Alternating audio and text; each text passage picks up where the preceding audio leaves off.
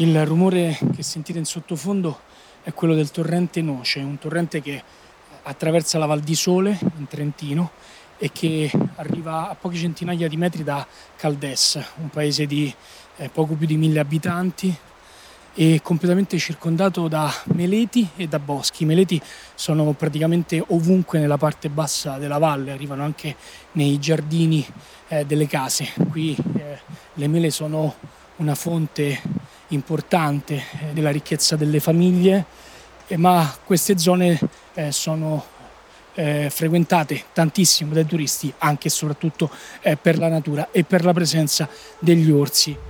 Questa storia parla proprio di persone e parla di orsi e parla di queste valli.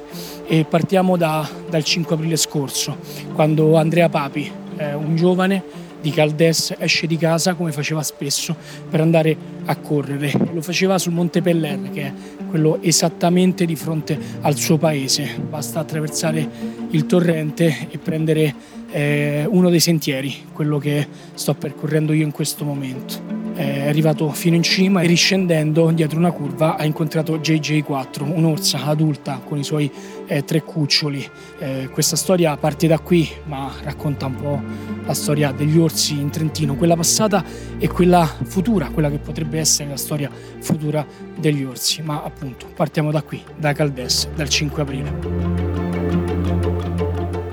Sono Valerio Nicolosi e questo è L'Orso, un podcast di Cora Media.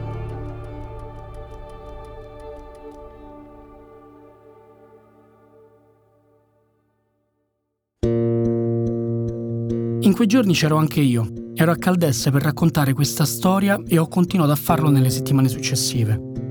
In quei giorni ho conosciuto Benedetta Centin, una giornalista che si occupa principalmente di cronaca nera e giudiziaria, e lo fa per il locale T Quotidiano. Lei mi ha raggiunto in quei sentieri e mi ha aiutato a ricostruire la dinamica dell'incidente. È mercoledì pomeriggio, Andrea Papi ha smesso di lavorare, sono all'incirca le 4, lui saluta la mamma e con l'accordo di vedersi verso le 19 perché avrebbero avuto un appuntamento. Va a correre nei posti in cui lui è abituato a correre, cioè qua, cioè questi sentieri qui, perché siamo proprio a pochissimi centinaia di metri dal paese. Dall'abitato, giusto? esattamente. Lui era un grande appassionato di sport, sia di palestra che sport all'aria aperta. Verso le 17 posta anche un video su Instagram in cui inquadra un po' la zona, si vede anche la Malga Grum a circa 1500 metri d'altezza, era il suo mondo, il suo paesaggio. Poi esattamente non sappiamo quando avviene, ma sappiamo che Andrea stava rientrando quindi lui stava tornando a casa, stava facendo ah, una discesa. era finita diciamo, l'attività sportiva, esatto. era finita? Era in un tratto in discesa, stava correndo in discesa quando forse dietro ad una curva si sarebbe trovato davanti l'orso. Gli orsi vedono poco e male. I loro occhi sono sproporzionati, troppo piccoli rispetto alla loro stazza. Però udito e olfatto sono sviluppatissimi, tanto da poter sentire l'odore del cibo a qualche chilometro di distanza così come rumori e odori degli uomini. L'orso è un animale schivo, per natura diffidente nei nostri confronti. Però se una persona si trova sotto vento e non ci sono rumori che annunciano il suo arrivo, l'orso può essere preso alla sprovvista e spaventarsi.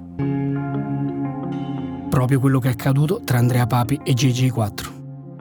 Andrea tenta di scappare e l'orso velocissimo lo raggiunge alle spalle, eh, lì inizia questa lotta, si è difeso, eh, ha cercato di farlo prima alzando le braccia, cercando di proteggere il viso, quantomeno la parte superiore del corpo.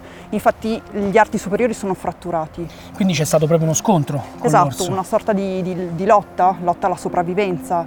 Eh, Andrea avrebbe usato anche un bastone che è stato ritrovato nel bosco dai soccorritori e aveva la punta insanguinata. Questo ci fa pensare che abbia tentato comunque di difendersi, di, di difendersi e di colpire. Andrea Papi non torna a casa per le 19, per l'orario stabilito. La mamma e la sorella si allarmano e chiamano il corpo forestale trentino, che mobilita subito la squadra d'emergenza. Ad aprile però in quelle valli, poco dopo le 19, il sole tramonta e si fa buio. Le ricerche sono difficili e i forestali sanno che il Monte Peller è un luogo abitato da grandi carnivori. Così chiamano anche la squadra con i cani da orso, che in questi casi possono essere fondamentali per la ricerca. Dopo alcune ore il corpo di Andrea Papi viene trovato. Che sia stato un orso è evidente da subito, le ferite non lasciano dubbi. Lo shock è incredibile. Nella zona non è la prima aggressione che si registra, ma in Europa erano almeno 150 anni che un orso non uccideva qualcuno. Scatta la caccia all'orso, ma prima di tutto c'è da identificare attraverso il DNA l'esemplare. La rabbia dei valligiani è tanta e il presidente della provincia autonoma di Trento, Maurizio Fugatti, dichiara che l'orso sarà catturato e ucciso, che la sua priorità è la tutela e la sicurezza delle persone.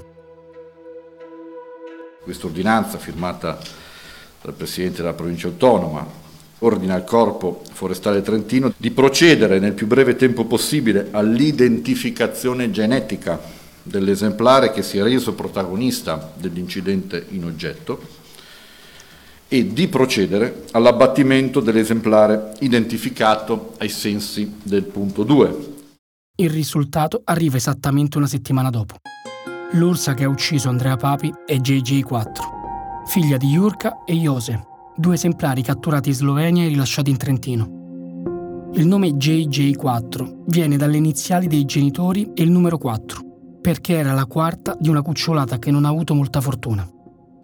JJ1, chiamato anche Bruno, era arrivato in Baviera nel 2006, dopo aver percorso tanti chilometri in solitaria, attraversando anche l'Austria.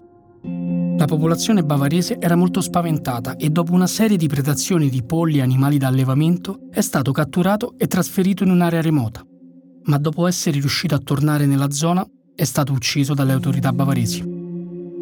JJ2 e JJ3 invece si sono spostati in Svizzera dove hanno creato scompiglio predando anche loro degli animali da allevamento e da cortile. JJ3 è stato abbattuto dalle autorità svizzere nel 2008 mentre di JJ2 non si hanno più notizie. Potrebbe essere stato vittima di bracconaggio, come spesso accade. La mamma Jurka, invece, dopo essere stata dichiarata problematica dalla provincia di Trento, è stata catturata e dopo un periodo dentro il recinto di Casteller, vicino a Trento, è stata trasferita nel Parco dei Lupi e degli Orsi della Foresta Nera, diventando di fatto un'attrazione per i turisti. JJ4, invece, per tanti anni, non ha mai avuto problemi. JJ4 per 18 anni non ha fatto, è stato un animale elusivo, non ha mai creato problemi. Improvvisamente qualcosa probabilmente nel suo carattere è cambiato non, non sappiamo cosa può essere cambiato, ma nel giro di pochi anni lei ha fatto alcune aggressioni. Un'orsa che già ha aggredito delle persone. Non aveva neanche il radiocollare cioè è possibile. Aveva, aveva il radiocollare ma non funzionante non aveva, aveva la batteria scarica perciò eh, come non l'avesse. E eh, quindi è come non ce l'avesse. questa è una responsabilità politica enorme perché vanno utilizzati i radiocolari funzionanti di moderna generazione con batterie che funzionano senz'altro meglio Bisogna investire in attrezzature, in personale, in ricerca e monitoraggio, cosa che non è stata assolutamente fatta. La voce è di Alessandro De Guelmi, un medico veterinario che per tanti anni è stato nella squadra di cattura della provincia di Trento. Ha conosciuto tanti orsi, molti li ha addormentati proprio per poterli mettere in radiocollare e seguirli. Non sappiamo quindi cosa sia successo a JJ4, ma sappiamo che ha fatto delle aggressioni, in particolare nel 2020 quando ha aggredito due cacciatori, padre e figlio. E come è accaduto in occasione della morte di Andrea Papi, anche nel 2020 GG4 aveva con sé dei cuccioli. E anche in quel caso potrebbe aver aggredito perché percepiva un pericolo per loro. Nel 2020 i cuccioli erano però piccolissimi, non avevano neanche un anno e il TAR di Trento aveva deciso per la sospensione dell'ordinanza di abbattimento firmata dal presidente della provincia Fugatti. Ovviamente servivano delle precauzioni perché questo non si verificasse più, ma a quanto pare non sono state prese. Abbiamo scoperto che la provincia di Trento proponeva a seguito di quell'incidente di sterilizzare GG4 per prevenire possibili successivi incidenti. Perché? Perché semplicemente sterilizzando GG4 non avrebbe più avuto eh, delle cucciolate e quindi non sarebbe più rientrata in quella condizione di massima allerta e quindi massima eh, criticità nel caso di incontro con delle persone. Interessante è che ISPRA eh, avesse risposto, beh, dal punto di vista scientifico non abbiamo, non ci sono grosse esperienze in questo senso, però effettivamente prendiamo atto che la sterilizzazione impedirebbe delle, delle cucciolate quindi potrebbe prevenire e quindi ISPRA rispose positivamente a questa istanza della provincia di Trento. Quello che è incomprensibile è perché poi invece la provincia di Trento abbia deciso di non procedere con la sterilizzazione. La voce è di Massimo Vitturi, il responsabile animali selvatici della LAV, Lega Antivivisezione. L'ho incontrato in una valle trentina in un momento di riposo tra un incontro e l'altro per la redazione di un piano di spostamento di GG4 in un rifugio santuario dove sono già ospitati altri orsi. La LAV infatti sta facendo una battaglia legale per l'orsa, non solo chiedendo la sospensione dell'ordine di abbattimento, ma proponendosi come tramite per il suo trasferimento. È previsto un trasferimento via terra quindi eh, con un camion adeguato.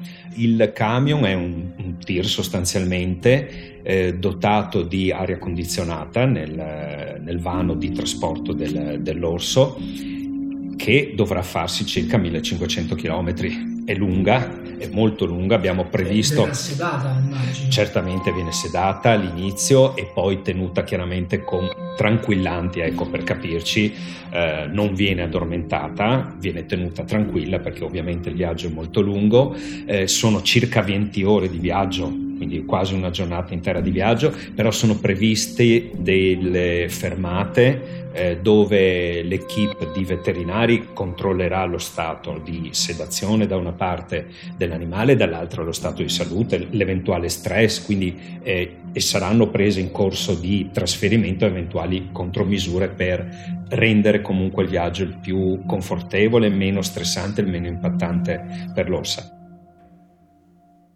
Per la provincia di Trento, invece, il problema non è GG4, ma gli altri orsi presenti sul territorio. Nelle ore successive alla cattura dell'orsa, il presidente Fugatti ha convocato una conferenza stampa.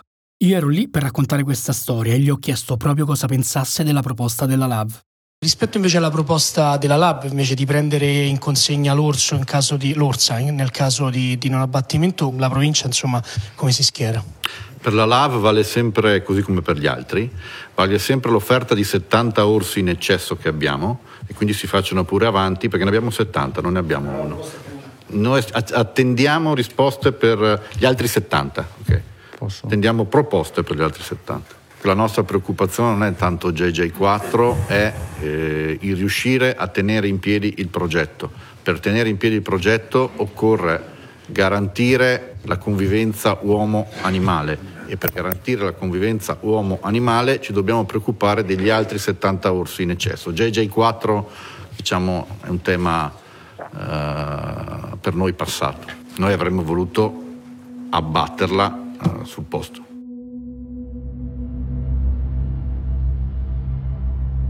Abbatterla sul posto. Una visione completamente diversa da quella degli animalisti, che ha portato una veloce polarizzazione del dibattito attorno alla morte di Andrea Papi e la sorte di JJ4. Nel dibattito è entrata anche la mamma di Andrea Papi e lo ha fatto con una lettera pubblica nella quale sembra voler smorzare le polemiche, ma chiedendo anche di accertare le responsabilità sulla gestione del progetto. Leggo dei passaggi. Voglio chiarire una cosa. La colpa non è di mio figlio e neanche dell'orso. La colpa va ricercata nella cattiva gestione fatta da chi ha gestito, nel tempo, il progetto Life Ursus, che ormai è sfuggito di mano. E aggiunge, per la mancanza di tutela e prevenzione ci devono essere dei responsabili, che non possono passarla liscia. Questa lettera ci permette di affrontare un tema molto importante del quale si è parlato tantissimo nelle primissime ore, ma che è poco conosciuto, anche da chi abita le valli trentine. Il progetto Life Ursus, ovvero il progetto che ha reintrodotto gli orsi in Trentino poco più di vent'anni fa, quando gli orsi da queste parti si erano biologicamente estinti, perché erano rimasti solo tre esemplari maschi, consanguini e anziani.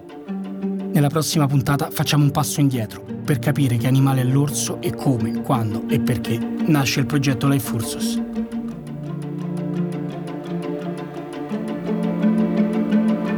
L'Orso è un podcast di Cora News prodotto da Cora Media è scritto da Valerio Nicolosi. La cura editoriale è di Francesca Milano. In redazione Monica De Benedictis. La supervisione del suono e della musica è di Luca Micheli. La post-produzione e il montaggio sono di Emanuele Moscatelli. La fonica di studio è Lucrezia Marcelli. I producer sono Monica De Benedictis e Alex Peverengo.